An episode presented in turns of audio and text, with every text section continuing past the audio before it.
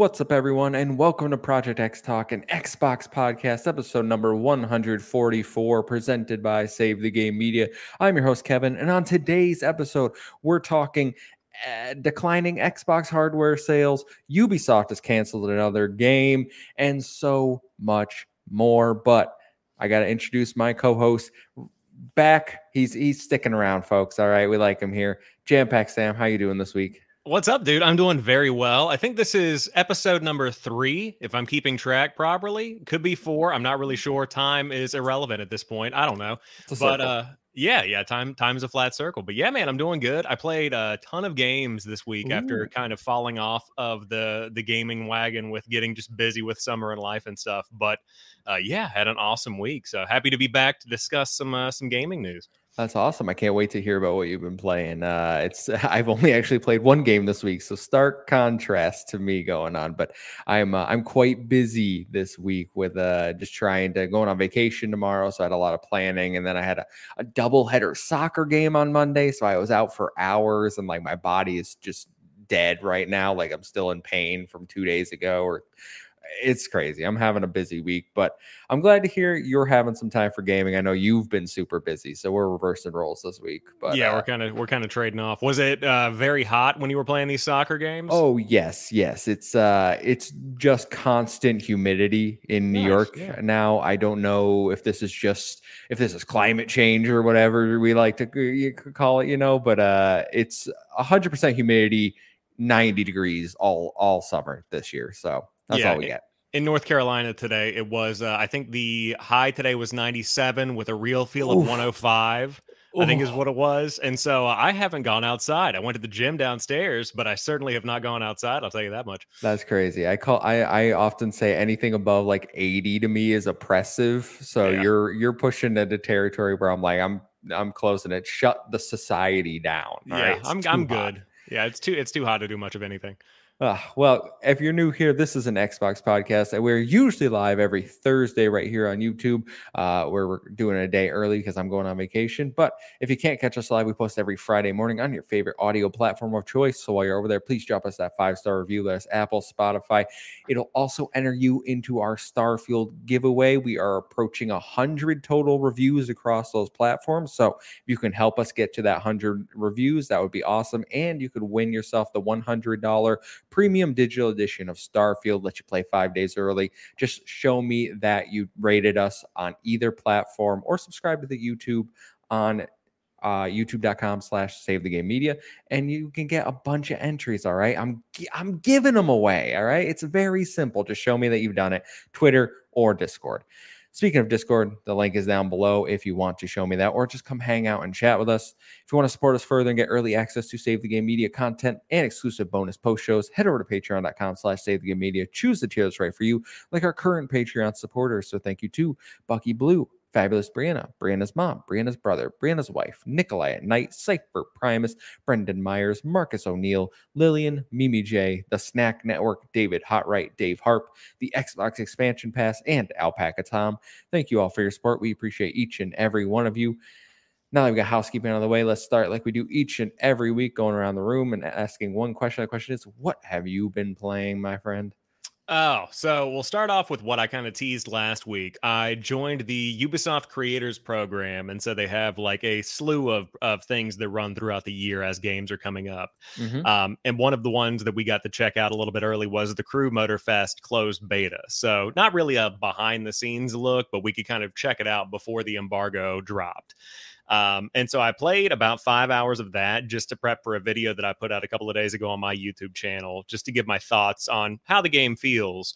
Uh, I am shocked, dude, at how good this game really oh. is. Like when when it came out with the um with the Ubisoft Forward a couple of weeks ago, and we saw a little bit more of a deep look into it it, it, feels like a Forza Horizon copy, like it really is trying to kind of emulate what Forza Horizon brought, but there's enough new stuff in it that makes it entertaining on a different kind of level. Like you've got planes, you've got boats, uh, you've got different types of events that all have a really unique feel and look to them. So really enjoyed my time with that. But um, I also finished the Wo Long Fallen Dynasty Battle of Zhongyuan DLC So I finally wrapped that up, got the uh, 100% trophy on it or the achievement on Ooh. it. Uh, yeah, completely through and through. Just Just yeah, yeah. We uh, we finished the DLC. Still more to do collectible wise, but as far as like all battle flags raised, all bosses killed, uh, we are good there. And then in between that, a little bit of Quake Champions. I um mentioned on the post show last week that I went to the Southeast Game Exchange and I bought a Scalebearer statue that's right here next to the Needler. And so now I've been back in the mood for some Quake Champions. So, uh, very fun little free to play joint that is uh, great on PC. Very good. Very good. Hmm. I've never played any Quake game. That is that is Really? uh, yeah, that is something that is has eluded me. Um, and I know there were rumors of like id's next game is going to be a Quake game, kind of like what they they revived Doom, and I'm all for it. Like I love, I actually really enjoy the new Doom games. I've never, I've never been historically a Doom guy, but I really enjoyed uh, Eternal and and just having a great time with those type of games lately. It's it's kind of like shut my brain off and just blast some demons. So I'm uh, I'm all for it. But Quake Champions is like the PvP one, right? Yeah, so it feels a lot like if you played the Doom, uh, I think it was Doom 2016 multiplayer. I think it had a multiplayer mode in it. Mhm. But yeah, so I played both the Doom 2016 and the Doom Eternal multiplayer, and it's just that same run and gun. You're just vaulting through tunnels, shooting whatever you might come across, kind of thing. It has that same feel to it. Um, but the cool thing is with Xbox Game Pass, you unlock all the champions. Everything is just totally open to you. Oh. So there's no real like you can buy a battle pass if you want, but I don't feel strong armed into getting one just since I'm a casual player. Um, but you've got everything open to you. You've got uh, BJ Blazkowicz in there. The Doom Slayer is a playable character. Just cool little cameos from other Yeah, yeah, Bethesda IP that are thrown in there. I'm having a great time with it. That's awesome. That's awesome. I've uh, I've never seen it, so but that's that's sweet. I love those. We need more of those little crossover like Yeah. characters, especially now that we've have bringing in a whole new uh, a whole new publisher to the Xbox family. But I've heard I heard similar things about the Crew Motorfest that you were saying. I heard some people call it Ubisoft's Forza uh, Horizon that they were trying to push there. So uh, I didn't know you were playing that. I saw I know Court Lalon over at Carpool Gaming was also playing it and had some really good things about to say about it. So not my type of game, but uh, it, it sounds pretty good. Is it, Yeah. is it fully out now? Uh, I, I, when does it launch? It is not out right Okay. now. I know, I think it launches this fall. Okay. Uh, let's see, release date. I just want to verify real quick. September 11th is when it comes out in early Oh. access. September the 14th uh, is the full launch. But um, you know, the way that I said it in my video is like, if you really enjoy Forza Horizon and you like that arcadey style open world racing game, this is finally giving Forza Horizon a real run for its money. Wow. Okay. Is it very 70 70 dollars? I imagine. Yeah, full price game. Yeah. Okay. All right. Cool. Cool. Cool. Uh, so if people like those racing games, check that one out. I only have one thing to talk about this week, Sam, and that is Sonic Frontiers. I told you I was gonna start that after I wrapped up the Dark Picture games I've been playing. I am about six hours in, uh, and I'm about done with the second island so far. And I gotta say, this game is awesome. I really, really like this game. I'm having a good time. I'm not normally the open world uh, gamer, as as many that have listened to the show will attest to. That I often slander the open world genre, especially the Ubisoft. But something about the Sonic, putting it in there, being able to just zip around islands at high speed, and like, yes, do the rails look weird, just like floating there randomly? Like, why is this here? It does. Like the design is a little off at points, but uh, then again, once I hop on them or I figure out like how to get to certain areas, just zipping around and getting through those puzzles is a lot of fun. I'm actually enjoying like collecting all of like whether it's Amy's hearts or uh, right now it's Knuckles medallions and progressing the story. And then you have the interspecial the the little um, regular levels. Uh, you go to like the thrones and you have to open it with a gear or whatever and then you go to like the classic Sonic levels where you're kind of even they have 2D levels in here, which took me by surprise. I was like, oh, I didn't know we were doing that, but I- really, really good level design in those. The I feel a little dumb playing this game. I don't know if you, I know you have it, right? Yeah, I've played about five hours of it, Okay. probably five or six hours, and then I put it down. I I feel a little dumb sometimes because there are like enemies where I'm not quite sure how to kill them. And then when I look it up, I'm like, oh, I'm an idiot. Like it's it's either most of the time it's run around them and do your little like uh, sonic trail thing or the Yeah. cyclone or jump on them and then do your ground pound. I'm like, what why wouldn't I think of this? Because in my mind, I'm like, just mash the X button as, or the square button as fast as possible and just right. kick the crap out of them. Um, the the first boss, I I was like, am I going to uninstall this game? Because I was getting raged induced because I was like supersonic and fighting this guy, and you have a time limit, and I couldn't figure out how to do it. And then I just Googled it, and it was like, oh, I should just use my left trigger move where he just shoots a bunch of stuff and then it depletes the health bar really fast. I spent 45 minutes just getting frustrated at that fight for no reason. Yeah, I mean, I feel like that's kind of the beauty of some of the game design, where uh, even if it isn't intentionally pushing us, it kind of it doesn't just give you the answer to everything. And I think we might have a question about that later on about the ease of some of the games, if I remember correctly. There was one mm-hmm. uh, in the Discord. Um, but with Sonic Frontiers, it's one I need to get back to. It came at a time I got it for Christmas. Some family members gave it to me, and typically with Christmas, that's where I you know, like I'm an adult now. I just kind of like load up all the backlog games that I didn't get to through the year that are like $20 on Black Friday. And Sonic Frontiers was one of those. So it's kind of like a stocking stuff or like mm-hmm. grandma doesn't know what I like. Yeah, buy Sonic or whatever. Um, so I checked it out. I enjoyed it. I think that for me, it's probably one that I might go back to like later on in the year after Starfield, after everything's kind of gone and I can go back and look at it. But I'm glad you're enjoying it. I, uh, think it's one of the most unique Sonic games I've ever seen where you mm-hmm. dive in and it's just like it not the world you expect to see Sonic running around in and also like you said where there's just floating rails. I like the fact that they say why are there rails here? Don't worry about it. Just yeah. get on them. Do do play the game. Shut up. Do you Sonic know? stuff. yeah, do Sonic things. But uh but that's awesome, man. I'm glad you're digging it. Yeah, I worry that the game will lose some of its charm because eh, so you're on the first island, you collect all the chaos emeralds. And in my mind, I was like, oh, is it gonna be like one chaos emerald per island? No, no, no. You got all of them on the first island. So then I was like, okay, what are we doing for the other islands? We go to the second island. He loses all of them on the second island. Now I have to recollect all of them. And I was like, is this what every island is gonna be? Like just I I I help my ghost friend who's trapped in a cyberspace and collect chaos emeralds and then fight the boss because that could get a little repetitive, I think. Yeah, yeah. Well, I I don't know if I I think I might have gotten to the second island, but it's so far back I've kind of like lost my memory on it. So as you make your way through, I expect updates on how repetitive the game mm. actually mm. ends up getting.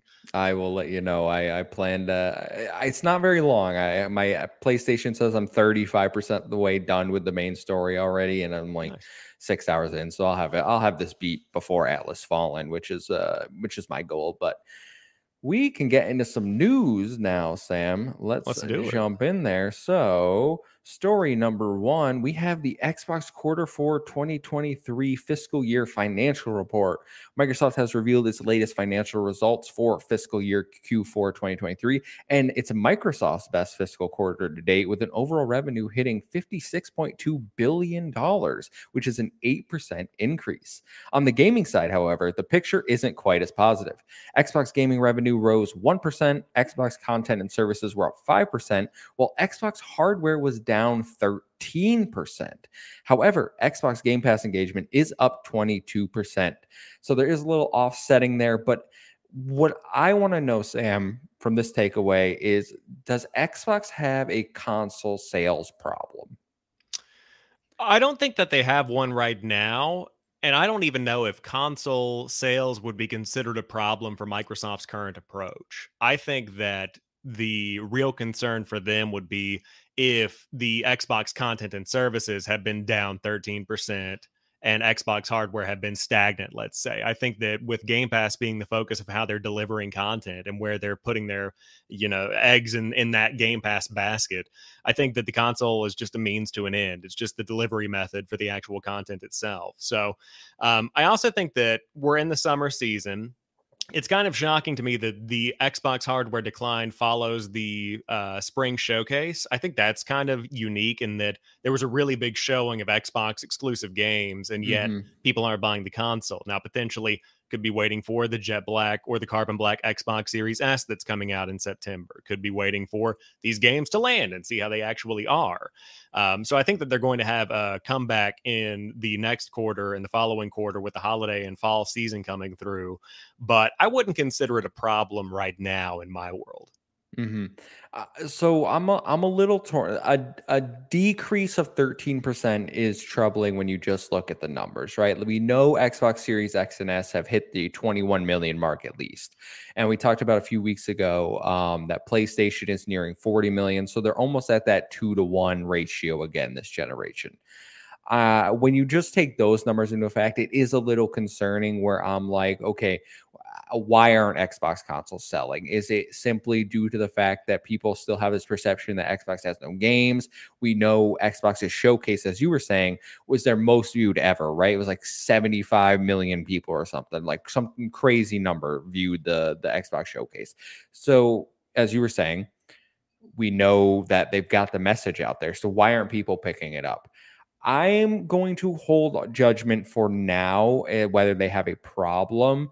Uh, I think the quarter that will really determine for me is the quarter that Starfield comes out. If we see Starfield launch and then Xbox console is still down or decreasing and isn't picking up, if uh, especially if Starfield gets good reviews, like if it's as good as we all expect it, it should move consoles in my mind anyway. I know some people play on PC but this is a Series X and S exclusive. This is the console seller that we've been waiting for. So if we get the financials from that quarter and we're still not seeing some positive growth, then I start to to worry because we go into 2024 with games like Hellblade, games like Avowed, and if Starfield couldn't move the units, are those IPs going to move the units? Because in my mind, and and maybe you feel differently, Starfield is a much bigger draw. It's Bethesda's first brand new IP in how many years.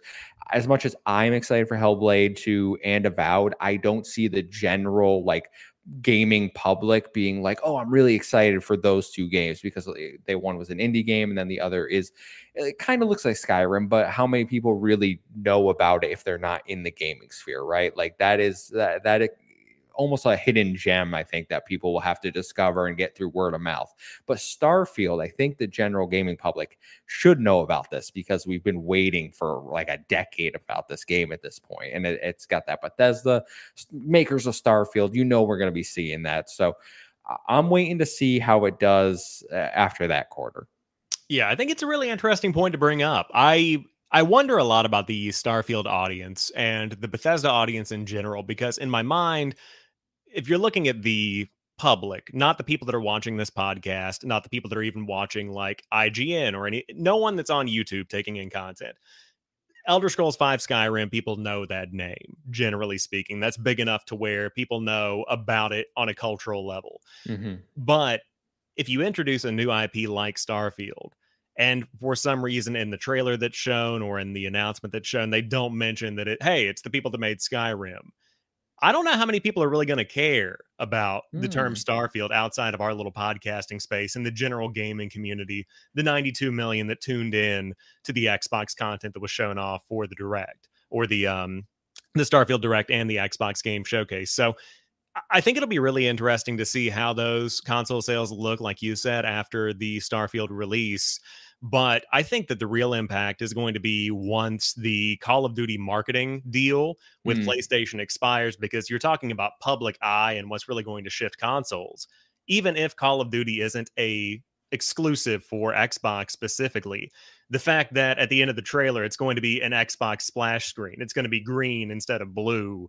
That's what's going to really turn consoles in the long term. And um, even beyond that, another point that I just thought of about this decline in sales have the sales so far this generation been inflated because the Xbox Series S has been so readily available that those sales have been skyrocketing just because it's the only box at Target. And mm. now that PlayStation 5 is becoming more available, then people are looking. And since it is such the uh, cultural leader in the gaming space right now, like if you're at the lunchroom table in high school, your friends are probably going to have a PS5 and so, if that is the one that you're going to try and get, then the fact that it's there could be shifting the tides a little bit just because it's present on the shelf at this point. So, uh, another thing to consider there, too. That, that's a fair point because when I'm out and about, and this is uh, clearly anecdotal, um, I've seen Series S everywhere. Series S, I have no problem. Like I can walk into Target right now and get five of the bad boys just sitting there. PlayStation 5s, I see at GameStop, and that's part, really it. They're basically the only retailer around me with PS5s. I've never seen a Series X just sitting around in any store, which is is crazy to me, especially because I know Phil said that they've increased the stock. So whether people are waiting to get the Series X, which I think you can just buy online, but I know a lot of people are, are cautious about buying electronics like that online and getting damaged in in transit, but I would I would like to see where where this goes, uh, especially after the new Series S comes out. Does that give it a boost, like with the new terabyte hard uh, hard drive that they're putting in? Will Starfield, will as you said, Call of Duty in probably another year, twenty twenty five ish, right? Do we get a giant bump from that and suddenly we see xbox start gaining ground? Kind of what happened with the 360 and ps3 generation right? Where people often say well xbox won the generation but playstation did sell more by the end of it because they just went longer with it right? So we could see something uh, do i think they're going to outsell playstation? No. Do i think they can close the gap especially after all the strides that they're making with japanese publishers and now the activision deal? I think it's possible yeah, I think that you know, here on July 26th of 2023, I'm going to call it that by the end of this generation, it's going to be pretty much 50-50 of where this console sale mm-hmm. ends just because I mean, you're looking at these consoles came out in 2020. Mm-hmm. So we're looking at a 10-year, let's just say a 10-year console cycle. By the time 2030 rolls around, we're 7 years down. We're talking about where we are right now in the PS4 and Xbox One generation, where a few games are still trickling out. I think at that point, between Call of Duty and other big Blizzard and Activision titles getting those marketing rights, uh, and on top of that, also hopefully these dominoes falling in place of all of these Xbox games finally delivering, and we actually get good content that is exclusive to Xbox. I, I mean, PlayStation's still going to kill it because they've got great stuff over there. But I think that Xbox could really start to make up a lot of ground, and that'll make a huge impact over the next decade or so. That's a bold prediction. I would love to love to see it happen. Uh, I, as we know, most people aren't multi-console households. I think I think the court documents was like play if you have a PlayStation Five, you're like twenty percent of you have a Switch as well. But like if you have a PlayStation Xbox, it's a pretty small uh small percentage that actually has both those consoles. So I would uh I'll I'll love to see how this turns out. But uh I think the the best news here is Xbox Game Pass engagement up 22%. That is good, especially for a quarter that I don't know if what was the strongest in the Xbox Game Pass library. There were some good smaller titles put in. Obviously, uh, Redfall is uh, kind of a disappointment in this category, but um, like like you said, I can only expect this number to go up across across the board when you get Starfield and then the big hitters start coming 2024. Yeah, definitely. I think that um you see a lot of third party games, indie games coming through, and I'm I'm the I'm the type that if I recommend somebody get an Xbox of any type, you got to subscribe to Game Pass. Like Agreed. that's you know like you it, it's like if you go to uh, taco bell and you don't get baja blast like you, it, they go hand in hand you just you got to do it you're there you you've got to go all out so um, yeah i agree it's great to see game pass continuing to grow and you know i don't see my sub stopping anytime soon for ultimate so uh, keep on keeping on i'm looking forward to more games coming. Game pass is the baja blast for xbox quote that all right. Well, we can move on to story number two here. And it's an acquisition, but not from Xbox. Tencent has acquired Techland. Tencent and Techland, the creators of Dying Light, have entered into agreement for Tencent to become the majority shareholder for the company. Techland will retain all uh, ownership of their IPs and creative freedom. So, Sam, how are we feeling? Tencent, obviously, they have their hands in a lot of gaming studios. Um, latest Techland, the Dying Light devs, getting uh, snatched up. Yeah, I think this is a really interesting approach because Tencent has, for the past five years, kind of become one of these big evil megacorps in the gaming space where you see them coming in, swooping in, and either going for a majority stake in something and trying to maintain control over whatever uh, they might be wanting to get control over at that given time. But my exposure to Tencent is primarily through PUBG Corp, where there's a pretty big involvement there. And so, as somebody who used to play PUBG back in like 2018, after Tencent came in, I can't really say there was much of an impact to the mm. strategy mm. outside of what would have already changed had the company just continued to exist. Like they're still doing their own thing. PUBG Mobile came out, still a thing. Um, I think if anything, this will give the team at uh, Techland more uh, leverage to kind of do what they want. Might have a little bit more backing without having to worry uh, about the success of one game or another carrying the company. They'll have that backing of a big owner uh, that can come in and kind of float some money if things, uh, you know, don't go their way or they want to experiment or something. Uh, but equally, there's also this liability of like, if things don't go great for Tencent, then they could just chop off the leg to save the body. And then all of a sudden there's layoffs at Techland. So any kind of acquisition comes with risk, like we're seeing with CD Projekt Red this week, too, mm-hmm. uh, where they're laying off some of their staff just because they scaled up too fast. Yeah, yeah, for sure. And uh, Tencent, obviously a big Chinese company, and and I've I've expressed my concern about uh, their ties to the Chinese government and and everything that comes along with that in the past. Censorship, I know. Uh, for example, like Guilty Gear Strive, they had to you have to take mentions of Taiwan out of the game because of the ties to the Chinese government. So there is concern for censorship. I do think that in terms of if they can if they are retaining creative freedom the influx of cash could go a long way for techland because dying light 1 was a game that i did play for for a bit. I never beat it. It was one of those games i played with friends and just i thought there was promise there. It's a good fun zombie parkour game. It's it's pretty scary uh, at night if you're into the kind of stuff. Dying light 2 i think kind of underperformed um, from what i think people expected due to some bugs and some glitches and some some issues that they had. Um, I know trophies were broken for quite some time on Dying Light 2. I'm not sure if they're even fixed now. And they basically reworked a whole bunch of that game uh, along the way when they were fixing it. So I don't know if Techland has really hit the heights that maybe a lot of people expected them to, but this influx of cash from Tencent, who is a very rich company, who has their hands in things like Sumo Digital, I know they acquired a, a few years back for like one something billion dollars or whatever. These are studios that can now make games with less risk involved, uh, right? Because eh, they're going to have the backing of a very powerful corporation who is what they're ahead of Microsoft, I think, in terms of gaming game overall gaming revenue, right? Uh, so I haven't seen the metrics lately, but I mean that sounds right for sure. They they were at one point. So Tencent certainly you won't you won't you don't think of them because they're not a platform holder, and this always uh, surprises people. But like they have so many investments in their hands of so many studios that they are making a ton of money in the gaming industry.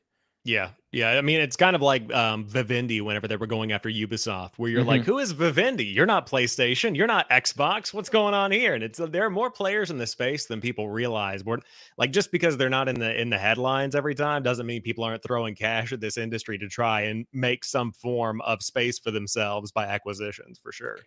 And and Tencent is pretty smart with what who they acquire or who they invest in. They're not embracer. They're not just gathering up a bunch of studios and like growing to massive size. Like they probably make a, an acquisition every six months or so, and it's always a studio that is like in that double A area. And then they kind of just like, okay, here's money. We're gonna let you continue to make games and just just don't go under. Don't make something that's like awful. And I think Techland Eh, is it kind of in that in that pedigree. I don't know what their next project is after Dying Light 2. I'm not sh- I'm not sure if it's Dying Light 3 or a new IP. Like as like I said, I don't think Dying Light 2 really set the world alight. Like the the first one was kind of it had some buzz, so I think it, people were excited for it. But I'm I'm more excited to see what they can do now. What where what do they do going forward?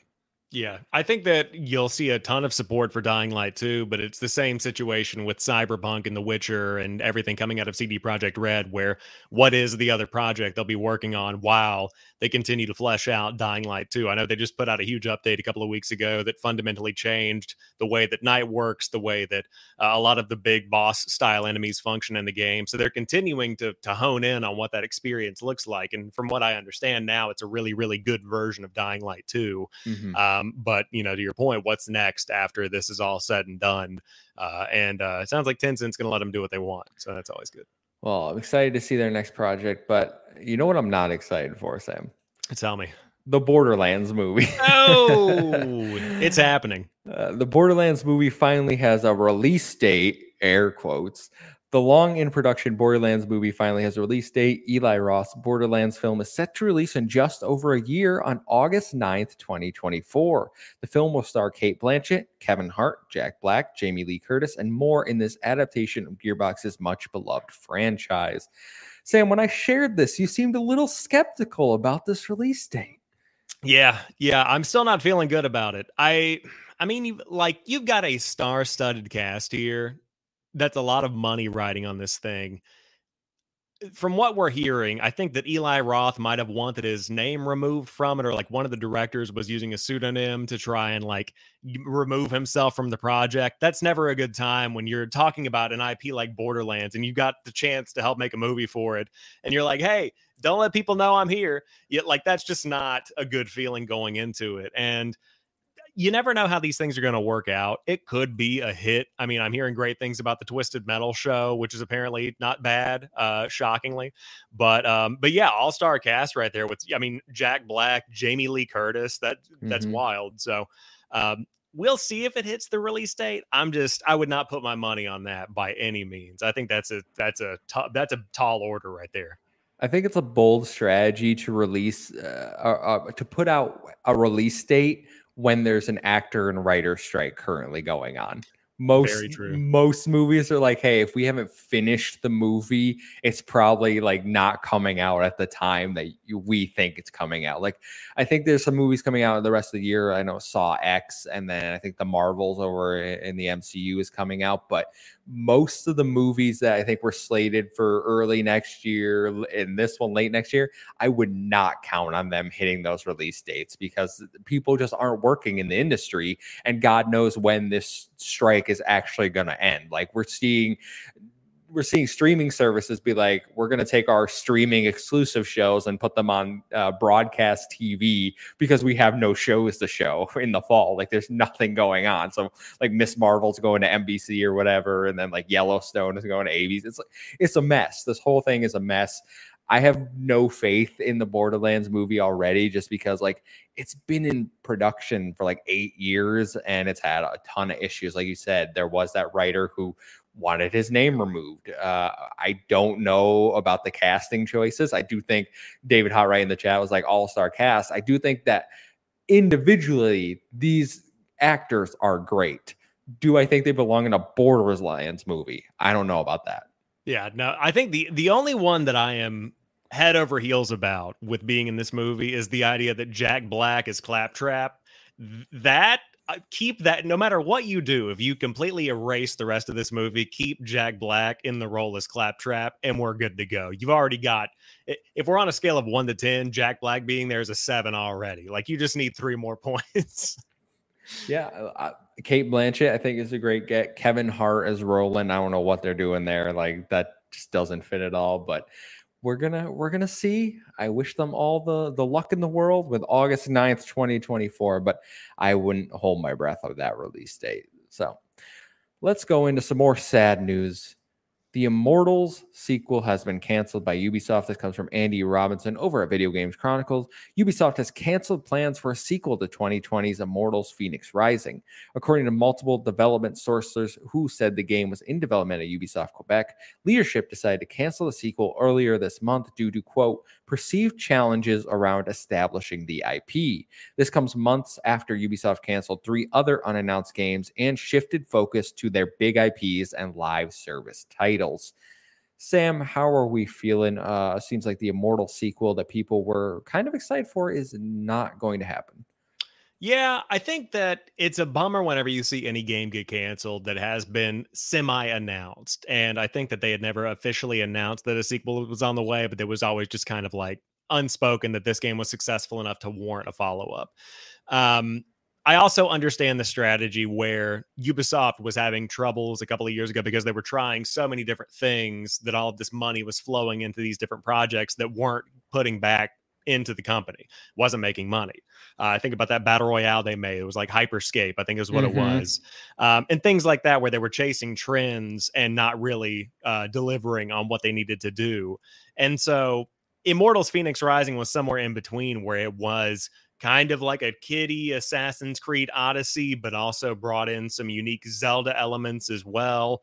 Like it was trying new things, but it didn't necessarily land and nail enough to give it a sequel, I guess, in the long term. But as somebody who never played Immortals Phoenix Rising, I'm not deeply tied to it. Mm. Uh, I love the focus on what's working well, like pour more into diverse Assassin's Creeds, like what we see with Mirage in comparison to Odyssey. More of that kind of these different um, style games in IP that we know are going to be successful is where I'd like to see the focus shift.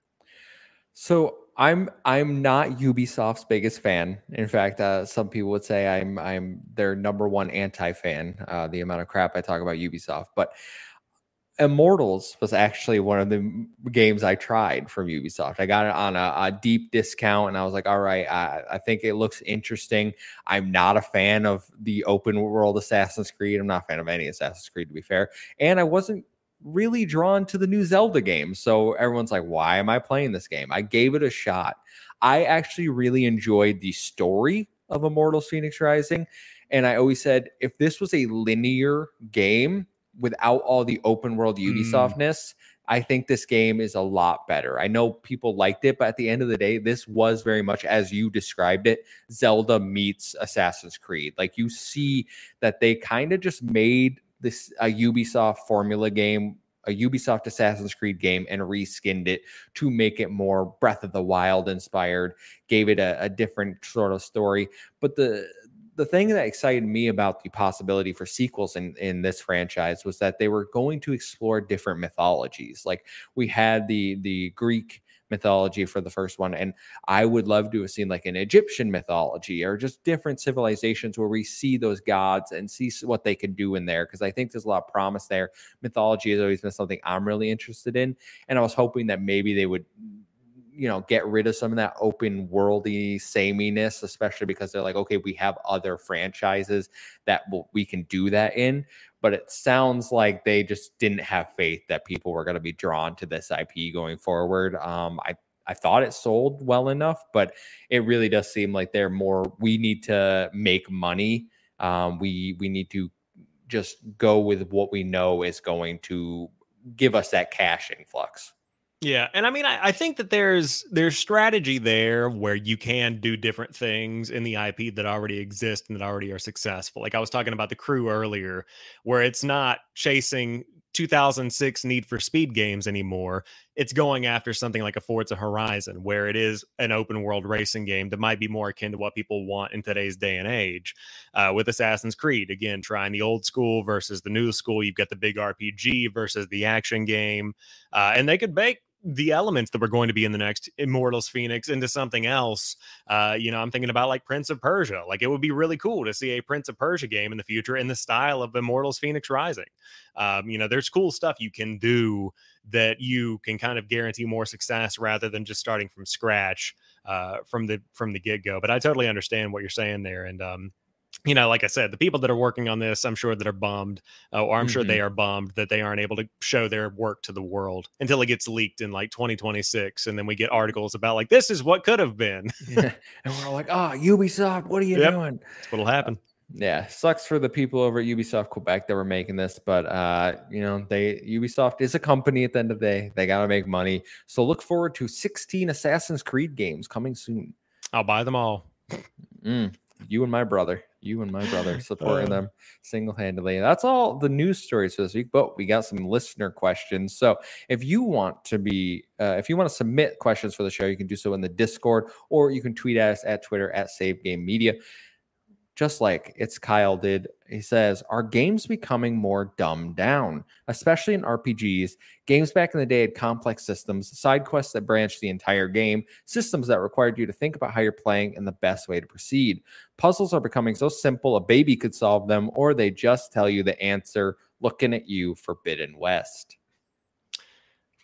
I think that um, I think it's really interesting to call out for Forbidden West because I know that was a big controversy of of Aloy's over here. Like, hmm, I wonder if I moved that rock to the right a little bit, and you know, like they tell you how to actually get through it. But I think that I think that yes, games potentially are getting more dumbed down, but I also think that that is because of how many games are coming out. And I don't know if it's a reflection of my personal life, but I don't have as much time as I used to have. And so going in and being stumped on a puzzle for 45 minutes, not really my cup of tea. And also, developers might be very well aware of the fact that people are probably going to Google this anyway. So why would I, you know, spend all this time making this complex, you know, Peter Molyneux level uh, difficult puzzle mm-hmm. whenever we could throw some complexity in there enough to kind of get the gears turning, but not enough to really stump them. I think that might be a part of it. But um, yeah, it's tricky. It,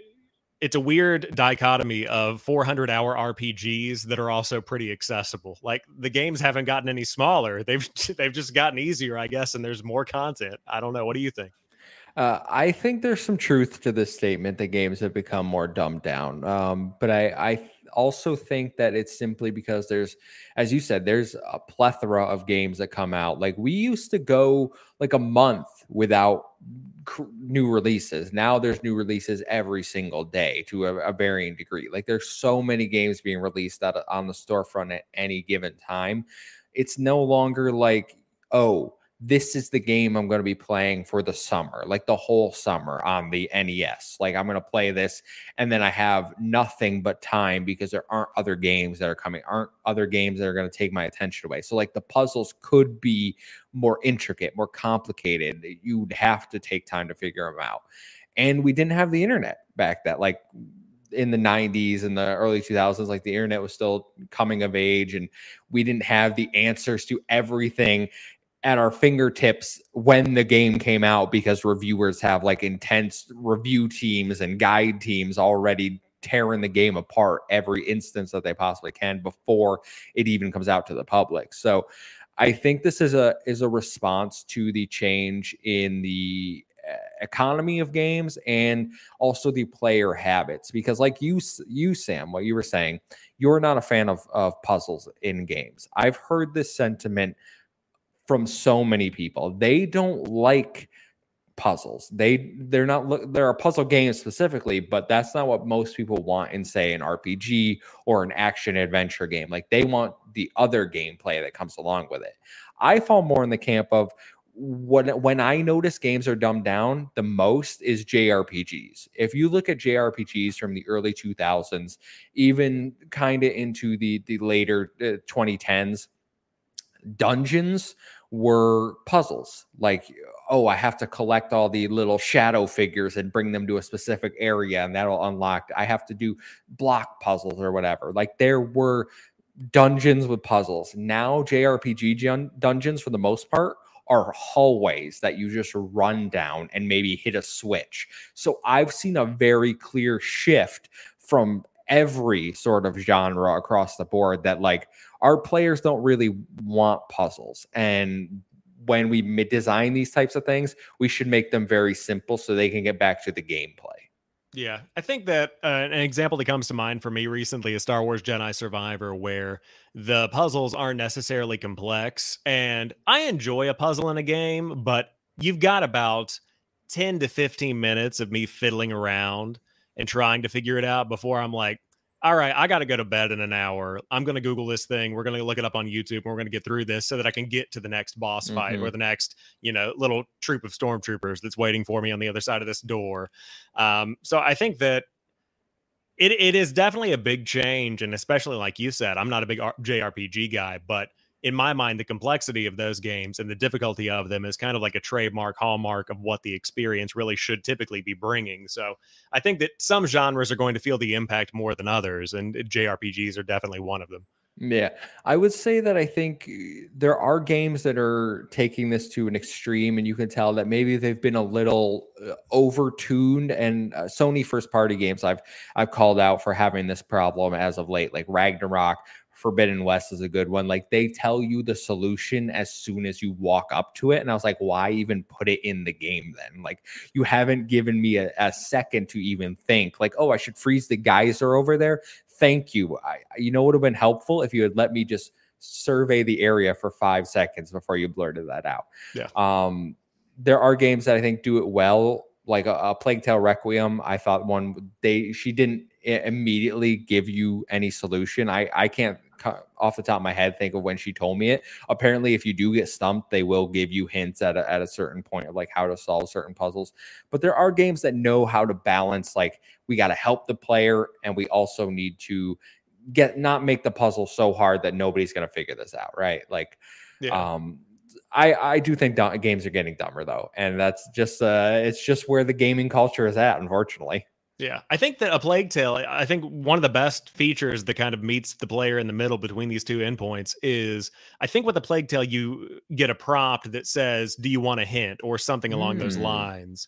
And so I think that might be a good middle point where keep some of the complexity, maybe not as much as there had been back in like 1998 or whatever, whenever these big games were coming out, but give players, like you said, time to kind of think through things. Because I know for a plague tale, a lot of it was I literally just missed where I'm supposed to fling a mm-hmm. rock and knock down a platform or whatever. And so I would wander around and there was a sense of satisfaction whenever I'm like, oh, I'm an idiot. It's right there. And then you continue on and you've overcome this, like, admittedly really easy obstacle. Um, but I, I think that giving players the option to get the hint is probably where the middle point needs to be. You know, Insomniac is an interesting developer when it comes to puzzles because they give you the option to skip them altogether. Like I know Ratchet and Clank Rift Apart. It, it's like, do you want to do this puzzle? If not, like we'll just skip it for you and you can go to the next story beat. And I was like, that is is incredibly interesting uh, way to do this. Uh, I personally not a fan of it because I think it kind of like takes away from the game experience. But I understand that there are going to be players that will use that feature.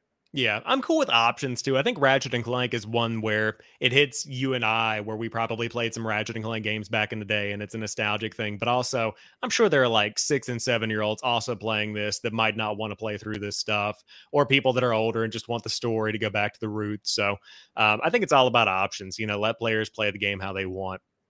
All right. Well, uh, we'll go to Thrak next, who says, What chances are, are there you think of Xbox bringing back the backwards compatibility program for Activision games? We could get most of the Crash and Spyro games brought up, as well as some other gems to please fans. I know I would love it. So, what do you think? Uh, are they going to bring back some backwards compatible games? Man, I would love this. If it is possible, I think that they absolutely should. Will they?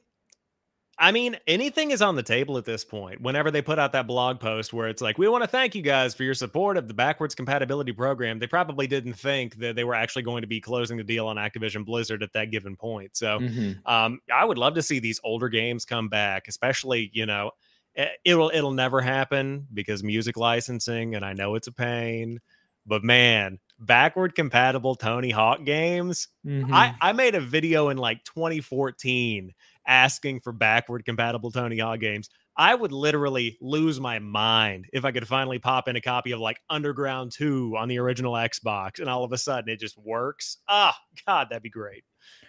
I I think that we will get some. I'm confident that the like some of the licensing now that they own them will be sorted out. I don't think it's the games people are going to want though. Yeah, I don't think it's anything like we're not getting the Marvel Ultimate Alliance games. We're not getting Ultimate Spider-Man. We're not getting those type of games. We'll probably get some some Activision, maybe some older Crash game. I mean, we, we know a lot of the Crash games, so maybe some of the older Crash games they can put on Spyro games. Um, I don't know about Tony Hawk. I think that's kind yeah. of a, a I know we talked we talked about Singularity last week. Like I yes. think Singularity is a good example of the kind of game you could probably see where it's not big and well known, but it's cool and it's neat to see it get added to the service. I think that's probably what you'll see the most of. I agree.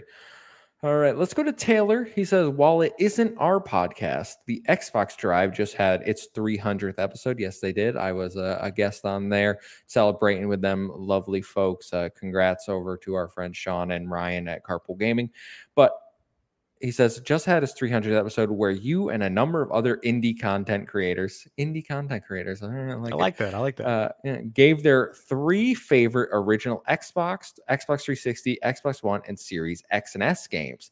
Let's have sam go through his gauntlet of picks. Are there any og xbox or 360 games from all those lists you kevin haven't played but want to try? I'm gonna tell you right now taylor i don't remember what everyone else said so i can't really answer that part of the question. I don't have a list of every game that was listed on the 300th episode, but I do. I, I will do the first part. We can we can have Sam do his uh three favorite original Xbox 360, Xbox One, and Series X games. If if you're ready to shotgun that off the top of your head, Sam.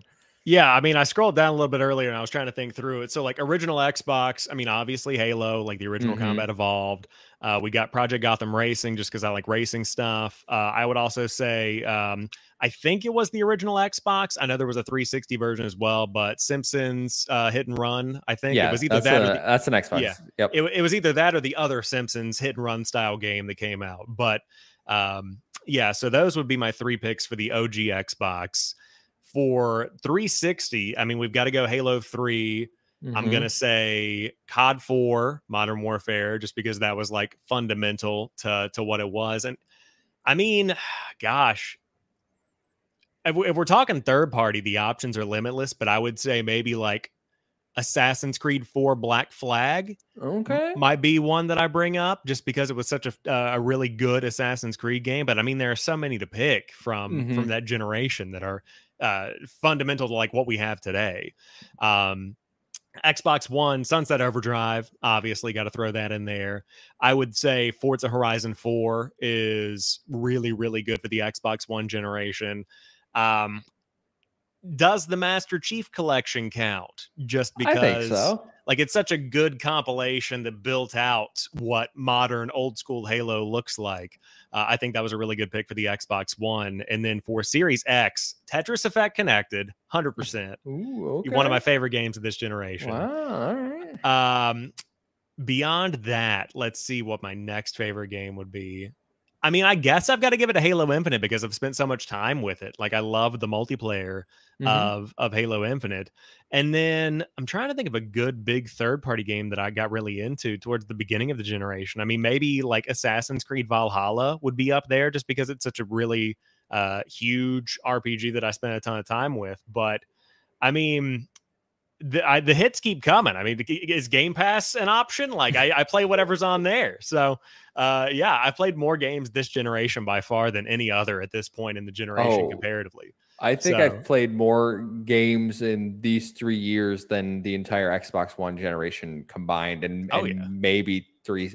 I played a lot of 360. I feel like I played a lot of 360 games, but I, I might have been. I played a lot of hours in certain games on the three like call of duty i put hundreds and hundreds of hours totally. into so like when i when i think back i'm always like oh i was playing 360 all the time but like how many games that i actually play i don't know like probably not as much as i'm playing these days yeah, yeah. I might. I'm, I'm thinking back to about the Xbox One. Like I, I totally overlooked Red Dead Redemption 2 games like that. You know that are just so good. So Xbox One's got more games than we realized just from third parties, but I think mm-hmm. those are my picks so far for the sake of time. I, we could uh, we'll we'll put 2 hours on the books next week and we'll really get into it. those are those are some good picks. I, I, different than what I heard on the Xbox Drive and certainly different from my picks. But uh Taylor, make that uh what you will.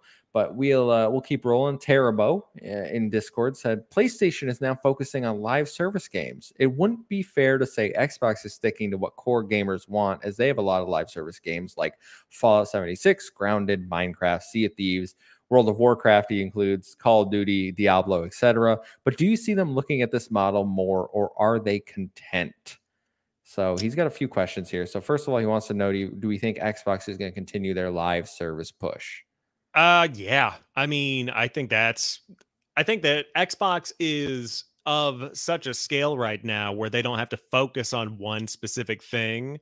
They can do the live service games with Halo Infinite, with the Forza Horizons, with uh, you know, you mentioned them the um the groundeds, the the Fallout 76s that just keep the content coming. I mean, Sea of Thieves is on what its 14th year, you know, like it's just it just keeps coming. Um, so I'm kidding, by the way. I know it's mm-hmm, not actually 14 mm-hmm. years old, but like um, yeah, it feels it feels like they've just been going forever with that. So I think that they're going to continue the live service stuff, but I think then you'll start to see them shift towards like what does Starfield look like in the future of that game? Is it going to be considered a live service game technically, or is it going to be something that's just kind of static and then it gets DLC like the old days? Uh, Avowed is one that comes to mind. You know, you, you, look at all these games that got revealed during the um, direct a couple of weeks ago, but a lot of those feel like they could be single player games that aren't mm-hmm. necessarily live service. So I think it's a blend of both, but I uh, I definitely don't think they're going away by any means. I think Xbox uh, last gen was more focused on getting a live service game, getting those uh, initiatives off the ground, as a, opposed to Sony, who was very much were the single player, third person, over the shoulder style games, the the the cinematic narrative games that people like. And now we're seeing Xbox kind of react and PlayStation react, where Xbox is like, okay, we need those type of games on our platform, but in, the Xbox style, which is why we're seeing a lot of Western RPGs. We're seeing different style single player games, uh, as we saw at the showcase, come over to the Xbox platform while they're maintaining their live service. Their live service games aren't going anywhere. I guarantee you, like Contraband is one that's going to be a live service game that we know is in development. We know that they're working on that uh Project Dragon with IO, which is going to be a live service game, right? So their live service initiative isn't going anywhere. PlayStation's just trying to catch up uh, because they haven't had any live service hits uh, uh, from first party. They have a plenty of third party live service game like Genshin Impact, making them billions of dollars over there. So they want an internal studio to make a game like that for them to, especially with Call of Duty and this 10 year deal. Like they're they're going to be pushing even harder now i imagine for the live service games they're not going to abandon their single player audience because that's what got them to where they are and i think that's still their, their bread and butter but it is now both companies recognize you kind of need both to succeed yeah I also on top of that thinking about uh, who is the audience for these games that they're trying to build and is it PlayStation building live service games that people are going to flock to, or are they going after the Call of Duty audience, especially mm-hmm. now that Microsoft is is owning Call of Duty here in a couple of weeks? Um, and do players like do people want to play Call of Duty or do they want to play Marathon? Or do they like I feel like a game like Destiny that comes out and it's a successful live service game to last for 10 plus years is kind of like a diamond. Like you don't mm-hmm. find them very often. So I think to set out to make one I mean, you've got to try right out of the bat and know what you're shooting for. But I think it's going to be really hard for anybody to, I mean, including Microsoft, to make a new big live service game that even is on the level of Apex Legends or something like that, where it's based on the bones of what is essentially a Call of Duty spinoff in Titanfall functionally. Um, so yeah, a lot of different areas of that to break down for sure. Yeah, which which is why I think with the Activision Blizzard acquisition, like they're going to have the mobile live service initiative with things like Candy Crush. They now have Diablo under their belt. They have Call of Duty, so they have established live service games that automatically are like, we don't really need to worry about the live service initiative as much, which is why I think they're kind of investing more in their single player games. Yeah, you don't have to make a Call of Duty killer if you already already own Call of Duty, so you can focus on doing uh doing other stuff. All right, he's got some. He's got two more questions. He says, "Sea of Stars is arriving on PlayStation Plus and Game Pass day one. The only service it's not arriving on is Nintendo's. At some point, does Nintendo need to consider the subscription model?" In my opinion, no, because they're still printing money. Like, uh, would it be great to see everybody get Sea of Stars on day one? Sure, that'd be awesome. Put it on Amazon Luna. I don't care. The more people, the merrier. Mm-hmm. But at the end of the day, Nintendo's crunching those numbers over there. They don't have to worry about even considering a subscription model because they have Super Mario Wonder coming out in a couple of months. And that's going to make more money than Game Pass probably made in the last three months combined on day one. So I, I think that Nintendo is always going to be over in their corner doing their own thing. And the fact that you even have a subscription model that bakes in old school games at this point is a miracle in and of itself. Uh, I mm-hmm. think that they'll mm-hmm. probably get functional voice chat maybe in 2027. We'll see what happens with that. But um, no, I don't think they're going to be doing it anytime soon. No, yeah, I I agree. Would I love them to get a subscription? Yes, I would because it, it would probably save me some money because I only Switch is my exclusive machine. Like it, it is only for Nintendo first party. So if you're telling me there's a service I subs- could subscribe to and just get their first party releases throughout the year, that sounds great to me. Like it, it'd probably save me some money. However, you have things like Pokemon Scarlet and Violet selling 10 million copies in three days. You have Tears of the Kingdom selling 10 million copies in three. Like they have no need for a subscription service. They would be losing money because they have probably the most loyal fan base out there. Like the Switch is sold gangbusters. Their games sell gangbusters. Like Animal Crossing almost like half of the Switch owners have Animal Crossing. That is ridiculous. The, the attachment rate for games on Switch is insane. And then they never go on sale. They're like, our games are worth $60, and that's what they're going to stay forever. Yeah. And it, it works for them. So I don't know why they would change it. I think also we're talking about the Nintendo audience too. And there are definitely people like you and I that would love a subscription model. But also, I know a ton of people that just have a Switch and they just play Nintendo games and mm-hmm. they're totally cool spending 60 or 70 bucks when the games come out because that's all they want. They don't want to experience these indies. They don't want to check out uh, anything other than like your Animal Crossing, Zelda, your Mario, things like that. So um, I, I would. I'm sure they're doing surveys, and I would not be surprised if the results of those surveys showed that people just don't don't really have a desire for it in the way that we might think they do. Yeah, no, I agree. I agree for sure. Um, last question from Terabo. He says, We know the positives of subscription services like Game Pass. What are the negatives that could occur in the future if this model really takes off? For example, one negative of the acceptance and popularity of digital media is we now have less say and ownership of our games. I mean, I think that's the biggest drawback for me is that as these subscription models take off, one of the benefits is I get to play way more games ultimately I am owning fewer games right now physically. And if I do want to own them physically, I've got to go out and buy them on top of the subscription. So I'm really spending more money than mm-hmm. I probably would if I had just gone out and bought them.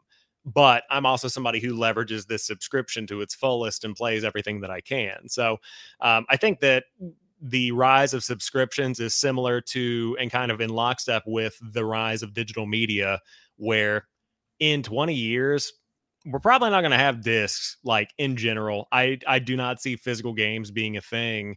And then you have situations like what's happening right now with Ubisoft. We didn't talk about it on the show, but uh, for UPlay accounts that haven't been used in a specific amount of time, even if you own the games on Steam, you are still losing access to them. Like your oh, licenses, what? Yeah, your licenses are expiring if you haven't used your UPlay account that those games are connected to.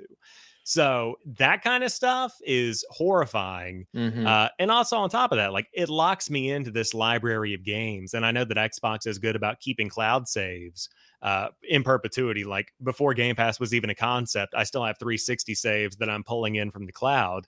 But in the future, let's say that that changes and you have to maintain a subscription to keep all of your cloud saves for these games you've only played through cloud streaming and then if you don't renew, it's just gone. That sucks. That That's would be PlayStation. Really, yeah, you need I, PS Plus. You don't get cloud saves unless you have PS Plus, and then they're gone after I think six months if you're not subscribed. Yeah, see, like that kind of stuff where I put the time in and I've put 300 hours in an RPG, and then all of a sudden, just because I couldn't pay for PlayStation Plus for a few months, you know, I had to, I don't know, buy food, like you know, stuff like that, where all of a sudden my entire life that I spent all that time on is gone. That's that's horrendous. So that's one of my fears. I think besides what you and and Terrible mentioned, uh, because I think those are, are are certainly big concerns. The one thing I want to bring up, and I'm sure there are other people, um, because I personally don't. I've I've said I don't care if I ever own another game ever again, because as long as I can play it, like once I experience, that's enough for me. But the big negative for me, and I think we've seen this with uh, Game Pass already, is that the subscription services train people not to buy games, which I mm. think could hurt developers in the future because uh, one thing I don't like seeing is when people are like, "Oh, this game looks awesome, but I'm going to wait for it to come to Game Pass." Or right. I I understand that not everyone can afford to buy games day 1. Like you can wait for a sale, completely completely valid. There are games though that are never going to come to Game Pass. They're never going to come to PS Plus. So you are essentially saying like, "Hey, your game looks good, and I would love to su- I would love to play it, but I'm not going to support you unless you just give it to me as part of my subscription service."